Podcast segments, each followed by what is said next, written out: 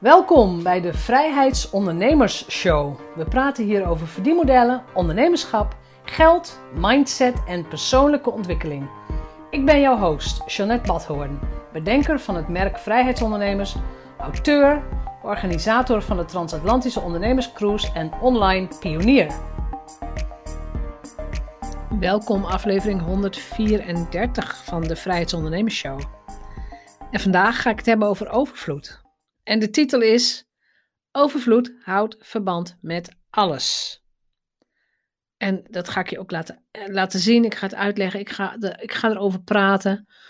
En een deel van wat ik ga vertellen komt ook uh, in ons nieuwe boek. En ik zeg ons, ik ben een boek aan het schrijven dat heet De 11 beste online verdienmodellen. Dat schrijf ik samen met Petra Juliano. Ik weet natuurlijk niet wanneer je luistert. Maar het boek komt uit Vroeger zouden we zeggen, het komt in de winkel. Maar het komt uit in november 2020. Dus als je voor die tijd luistert, dan moet je even geduld hebben. Luister je na die tijd. Het is te bestellen. Dus de titel is Hoe overvloed verband houdt met alles. En overvloed lijkt een nieuw toverwoord. Er is genoeg voor iedereen. Er zijn genoeg klanten. Er is genoeg geld. Er is overvloed.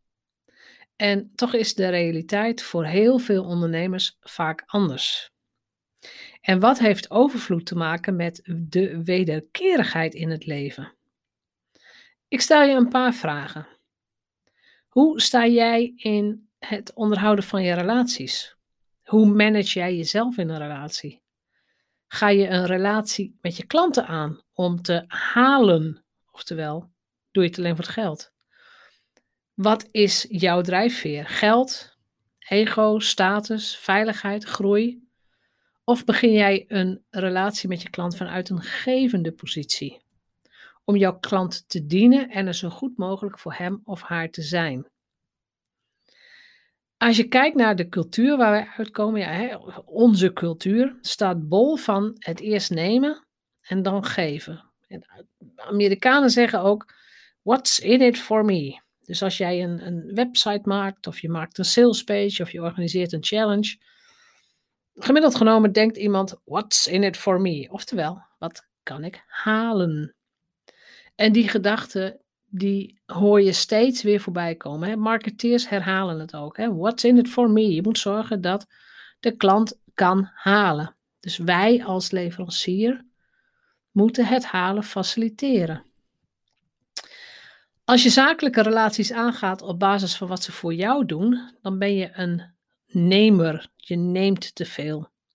En je bent geen dienend leider. En dienend leiderschap is een relatief nieuwe term en werd in 1970 voor het eerst genoemd in het boek Servant Leadership van Robert Greenleaf. En als we nou gaan kijken naar eerst brengen, dan halen als we de parallel naar ondernemerschap zouden trekken, dan zie ik dat succesvolle online ondernemers uitgaan van dienen. Dus ondernemers, online ondernemers die mij bijvoorbeeld inspireren vanuit het dienen, vanuit het geven, zijn bijvoorbeeld Pat Flynn. Um, ja, ik heb wel, wel allemaal Amerikaanse voorbeelden. Pat Flynn, Amy Porterfield, Jim Fortin, Mark Schaefer, heb geen idee of je ze kent. Ken je ze niet? Zoek ze een keer op. Maar het, het legt ze geen windeieren. Ze zijn stuk voor stuk succesvol en ze zijn ook financieel succesvol geworden. En dit doen ze, dus dat hebben ze gedaan en dat doen ze nog steeds door de klant voorop te zetten. Altijd te overdeliveren en vertrouwen op wederkerigheid vanuit het universum misschien een beetje woe-woe, maar vanuit het universum, vanuit de energie, de collectieve energie. Het komt naar je terug in de vorm van reputatie, uiteindelijk dus ook klanten en uiteindelijk dus ook gewoon omzet.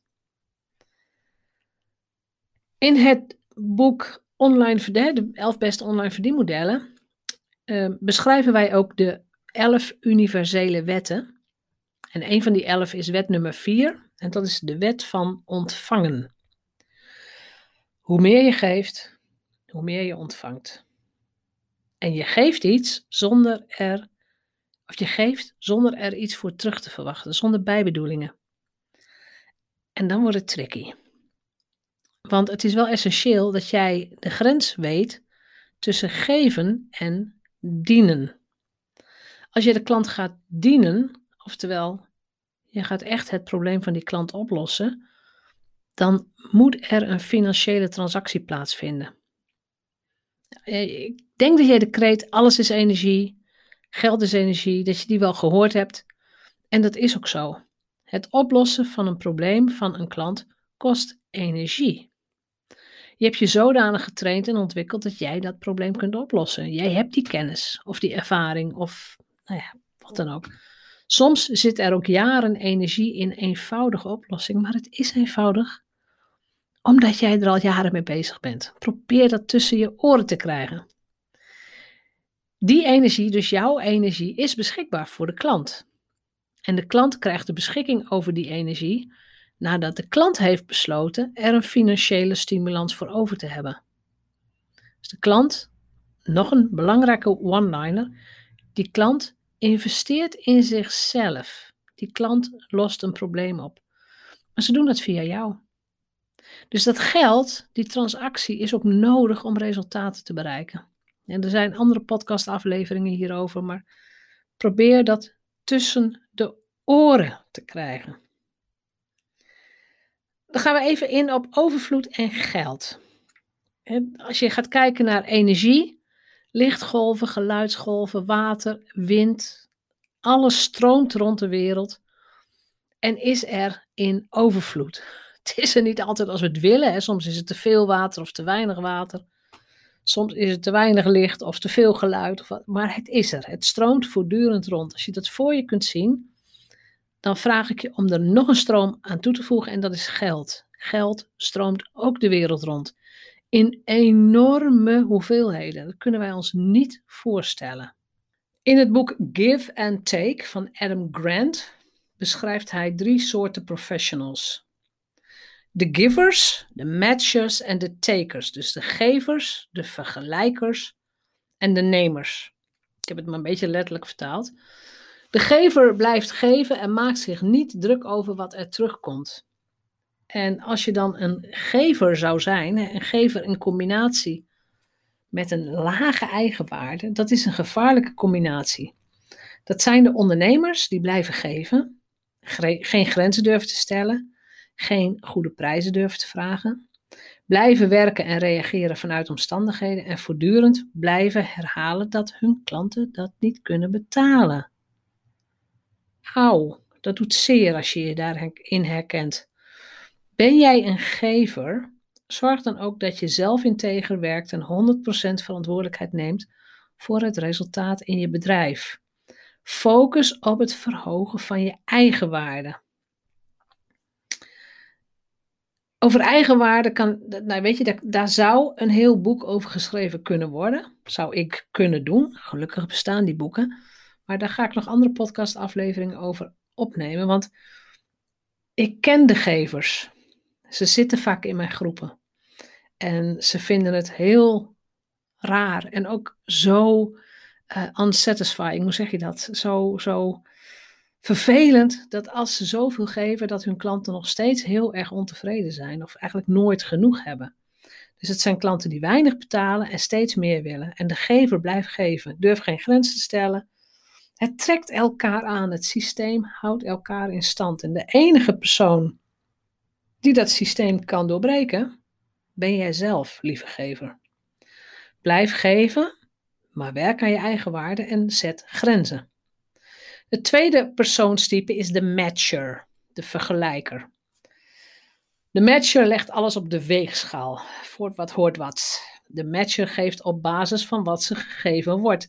Het voelt eerlijk. En dat is iets wat in de westerse cultuur ook gecultiveerd wordt. Hè. Wij, wij, wij leren om een matcher te zijn. En ik vind als ondernemer het ook best logisch dat je matcht. Je biedt een product aan of je biedt je dienstverlening aan en daar hangt een waarde aan.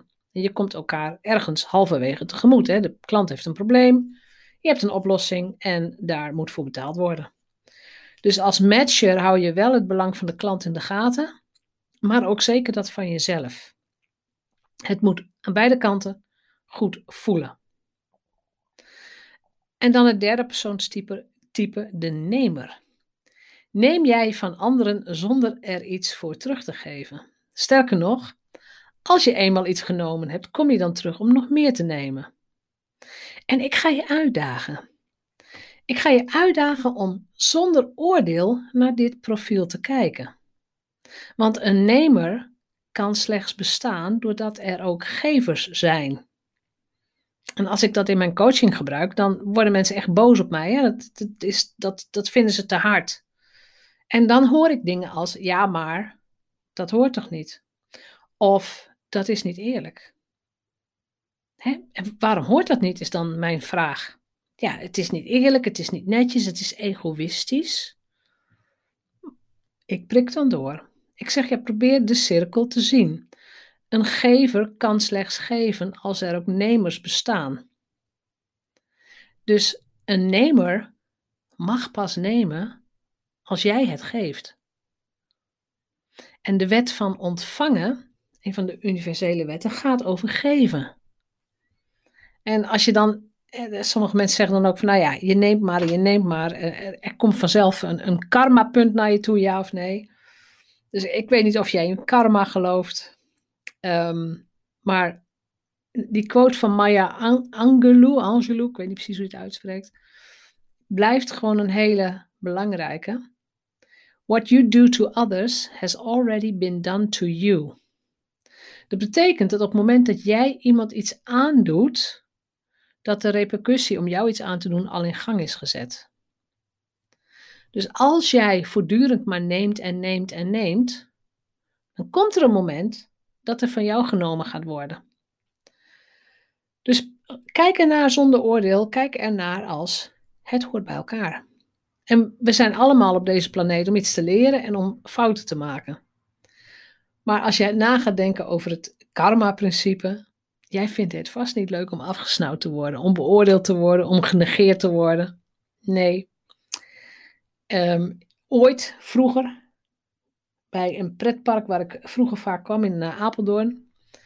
Daar, daar hing een bord met: Wat gij niet wilt dat u geschiet, doe dat ook een ander niet. Ik zie het nog steeds voor me, hè, dat, dat bord.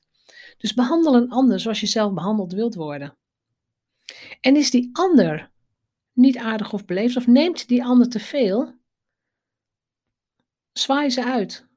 Zeg gewoon liefdevol gedag. Wees gewoon zelf vriendelijk. Uh, heb compassie met mensen. En, en dat is het mooie. Aardig zijn kost niks. Er is overvloed van aardigheid. Dus hoe behandel jij mensen? Hoe behandel jij je klanten? Behandel je ze allemaal gelijk of gelijkwaardig? Denk je zelf in schaarste? Dan krijg je schaarste. Denk je in vertrouwen? Dan krijg je vertrouwen. Denk je in overvloed? Dan is er overvloed. En al deze principes, en zowel schaarste als vertrouwen als overvloed, ik heb ze allemaal meegemaakt. Als ik dacht vanuit schaarste, van oh, dat lukt vast niet en oh, als het maar volkomt en oh, moeilijk, moeilijk, moeilijk. Nou, dan liep het niet goed af. Als ik dacht in wantrouwen, van oh, die persoon gaat het vast niet doen of die gaat het vast niet betalen, moet je eens raden wat er gebeurde. Als ik dacht vanuit vertrouwen, van hé, hey, die factuur, de, de betalingen lopen achter, maar ik heb er alle vertrouwen in dat het geld nog komt. Uiteindelijk komt dat geld. Waarom? Omdat ik in verbinding blijf met die ander. Omdat ik begrip heb voor de situatie. Omdat ik, ik, ik ga er een beetje in mee, laat ik het zo zeggen. Ik zal niet snel een, een, een incassobureau op iemand afsturen of nee, zit niet in mij. Ja, zal, zal mijn blokkade wel zijn.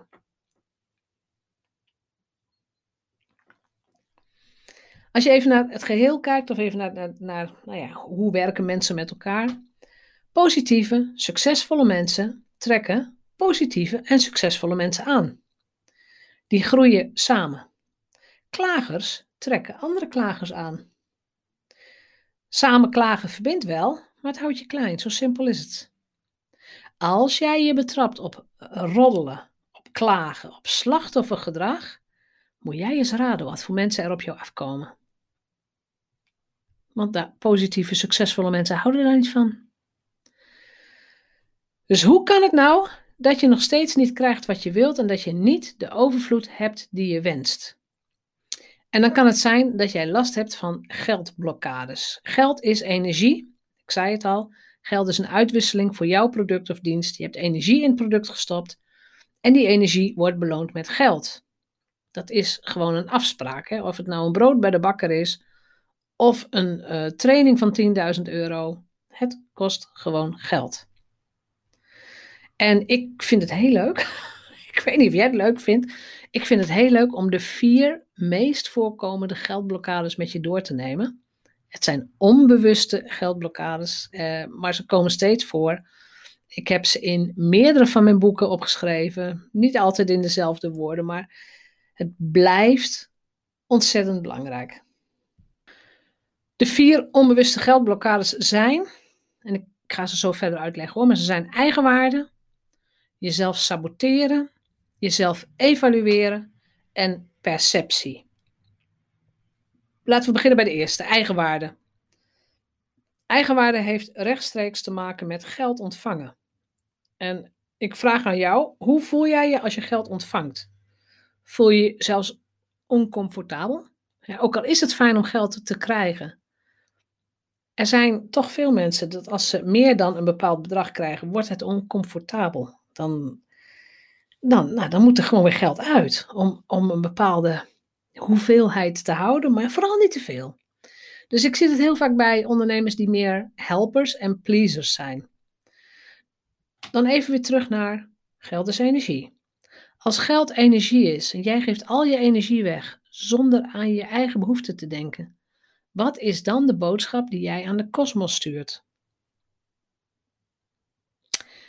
Heb je hem? Jij zult geld voor andere mensen manifesteren omdat jij heel hard aan het werk bent om die ander te helpen, om die ander in zijn kracht te zetten, om die ander te leren voluit te leven, om die ander gezonder te laten worden. Daar kun je hele lijsten uh, neerzetten, maar jij werkt ontzettend hard. Je bent bezig met de ander. En het eind van de week, eind van de maand, ben je uitgeput en heb je te weinig geld terug ontvangen. En dat leidt naar een, een gevoel van tekortschieten, van eenzaamheid. Um, ik wil mijn bedrijf opgeven en nog veel meer ellende. Zoals jij voortdurend de behoeften van de ander boven de behoeften van jezelf zet en daar ook het geldspel niet in meeneemt, dan blijft het een zwaar bestaan als ondernemer. Dus waar je dan op moet gaan werken is eigenwaarde. En dat klinkt veel moeilijker dan het is. Dat is serieus waar. Daar is gewoon aan te werken. Het is een spier die je kunt gaan trainen. De tweede blokkade is jezelf saboteren. En dat gaat over het bezit van geld, geld hebben. Voel jij je oncomfortabel als je geld hebt en geef je dan weer alles uit? Koop je dingen die je helemaal niet nodig hebt? Dus het maakt niet uit hoeveel geld je hebt. Je geeft het met bakken uit en het is altijd op. En dat geeft een gevoel van onzekerheid, omdat je geen inzicht in je financiën hebt. Je kunt niet sparen. Je hebt geen buffers. Je hebt geen overzicht. En daardoor groeit jouw bedrijf niet. Maar dat is natuurlijk een patroon wat je zelf in gang hebt gezet. Hè? Je, je saboteert jezelf. En daaronder, onder al deze blokkades, hieronder ligt altijd angst. Zelfs angst voor succes is een reële angst. Want als je succes krijgt, vinden mensen je misschien arrogant of je hoort er niet meer bij in je familie, weet je. Er zit altijd angst onder. Op het moment dat je dat in de ogen kunt kijken en daaraan gaat werken, dan gaan deze principes, nou ja, als sneeuw voor de zon smelten, maar dan worden ze in elk geval langzaam minder, laat ik het zo zeggen. Derde principe, de derde geld, onbewuste geldblokkade, is jezelf evalueren. Jezelf vergelijken. En laat, laat ik het eens aan jou vragen. Hoe vaak vergelijk jij jezelf met anderen? En wat voor gevoel geef je dat? Vergelijk jij jezelf naar boven, dus naar de mensen die beter zijn? Of vind je het fijn om jezelf te vergelijken met mensen die minder goed zijn dan jij of nog minder ver zijn? Dus weet je, sommige mensen kunnen het gewoon niet helpen en vergelijken zichzelf voortdurend met andere mensen. En dat is een zichzelf bevestigend proces. Want als jij je blijft vergelijken met anderen, word je machteloos en ongelukkig, omdat je altijd kijkt naar wat de ander heeft of kan. En dat heeft weer invloed op je eigen waarde. Dus als jouw eigen waarde al laag is en je blijft je vergelijken met anderen die misschien beter zijn, of in elk geval zeggen dat ze beter zijn, dan heeft dat weer enorme gevolgen voor prijzen die je vraagt en voor je financiële situatie. Dus het eerste wat je kunt doen bij deze blokkades, bij deze onbewuste geldblokkades, echt, het eerste wat je kunt doen is, hou op met jezelf te vergelijken. Doe het gewoon niet. Jij bent jij, je kunt iets, je bent ergens goed in. Er zijn altijd honderdduizend mensen die het beter kunnen en er zijn ook honderdduizend mensen die het helemaal niet kunnen. So be it. Dus hou op met jezelf te vergelijken.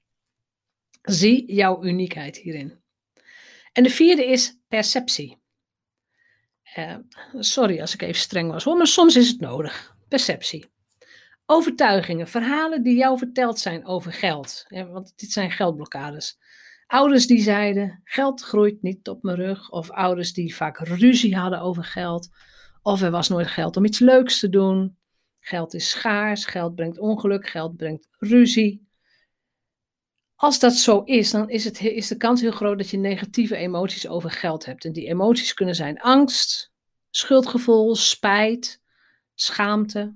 En ook dit zijn emoties die vaak onbewust in je lichaam zitten. Ze, die komen pas aan het licht als je heel duidelijk met blokkades aan het werk gaat. Dus op het moment dat jij iets voelt rondom geld, of er is een verhaal wat jij jezelf vertelt. Hè, ik ben voor een dubbeltje geboren en ik word nooit een kwartje, maar dat zeggen we tegenwoordig anders. Maar dan schuurt er iets op dat identiteitsniveau waar ik het altijd over heb. Dus als jij je bewust gaat worden van de verhalen, dan pas kun je er iets aan gaan doen. Dus let op je taalgebruik. Let ook op woorden als: ach, dat is niet voor mij daar pas ik niet, of dat is een rijke stinker. Weet je, al die woorden die ermee te maken hebben. Let op taal. Let ook op jouw oordelen. Veroordeel jij mensen die, weet ik veel, die 100.000 euro betalen om een week op een jacht te zitten? Ik noem maar iets. Waarom zou je, denk ik dan? Ik, ik ken de verhalen. Ik bedoel, ik kom ook uit een gewone middenklasse familie. En mijn ouders, mijn familie zal het ook, die vindt het belachelijk als, als je dan op tv ziet dat mensen 100.000 euro of 200.000 euro betalen om een week op een jacht te zitten. Ik noem maar iets, een privéjacht. Ja, belachelijk. En wie doet het nou?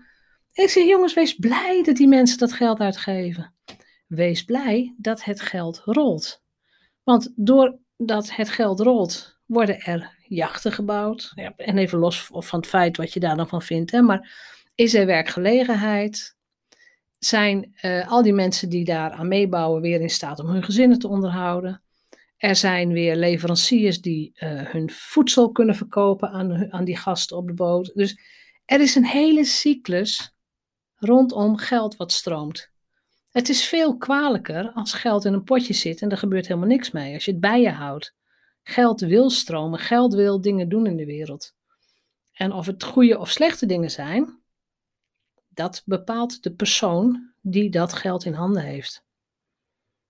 En dat is weer een heel ander verhaal. Geld op zichzelf is niet evil, geld is goed. Wees aantrekkelijk. Zorg dat geld zich bij jou welkom voelt en dat je het ook, dat je, ja, dat je het ook echt waardeert. Dat je zegt, wat fijn, dankjewel. Wat fijn dat ik hier weer iets mee kan doen. Ook als je geld uitgeeft, wees dankbaar voor de uitgaven. Dat gaat je mindset pas veranderen. Dus dit, deze aflevering gaat echt over, er is overvloed, het heeft overal mee te maken. Uh, mijn, mijn geldmentor Kendall Summerhawk zegt altijd, ik wil zeggen zij, maar ze zegt het nog steeds. How you do money, you do everything. En dat blijft een soort mantra in mijn leven. Ik ben er alert op dat als ik geld uitgeef, dat ik het, nou ja, zegen klinkt een beetje raar, een beetje kerkelijk, maar dat ik echt zeg: dankjewel dat dit mogelijk is geweest. Als ik geld ontvang, dankjewel, dit is fijn. Als ik een factuur wegstuur, dankjewel. Als ik belasting betaal, oh, belasting betalen, voor ons allemaal zo'n uh, zo'n beladen, beladen iets misschien. Maar als je belasting betaalt, wees dan blij met al die dingen die hier in Nederland goed geregeld zijn. Asfalt op de weg, scholen die er zijn, uh, onze gezondheidszorg. En hoe goed of hoe, ja, hoe imperfect het soms is, het is er wel. En wij hebben het gemiddeld genomen in dit land veel beter dan ontzettend veel andere landen op deze wereld. Dus probeer te zien dat jouw belastinggeld ook goed doet. Ook zonder oordeel. Goed, dit wou ik vandaag met je delen. Overvloed. Laat het toe in je leven. Als je merkt dat jij blokkades ervaart en als je merkt dat je niet vooruit komt, stuur me dan eens een berichtje. Want dit, is, dit zijn de dingen waar ik op coach. Dit zijn de dingen die ik herken bij mensen. Dit zijn de dingen die zo snel mogelijk ontblokt moeten worden, om het zo te zeggen. Dus neem contact met mij op. Eh, dat kan via de mail of via social media. Maar neem contact met mij op als je voelt dat je coaching hierop nodig hebt. Blijf hier niet mee rondlopen. Want volgend jaar is het nog net zo. En dan heb je een jaar stilgestaan. En een jaar stilstaan in je business betekent gewoon ehm, geld wat je niet verdient. Dus eigenlijk is het gewoon een dikke vette achteruitgang. Om het even streng te zeggen. Dus fijne dag, bedankt voor het luisteren. Geef de podcast alsjeblieft een review op iTunes, want ik wil nog veel meer mensen bereiken met, met het concept van vrijheid en ondernemerschap. Dus geef een review op iTunes. En ehm, nou, voor nu fijne dag en tot de volgende keer. Bedankt voor het luisteren naar de Vrijheidsondernemers Show. Geef de show een review op iTunes. Als vrijheidsondernemer werk je waar, wanneer en met wie jij wilt. Dat gun ik jou ook. Ik weet dat het kan. En bij de juiste keuzes is vrijheid ook voor jou mogelijk. Op jouw vrijheid. Oh ja, laat een review achter op iTunes. Abonneer je op deze podcast. En laat mij weten wat je ervan vindt.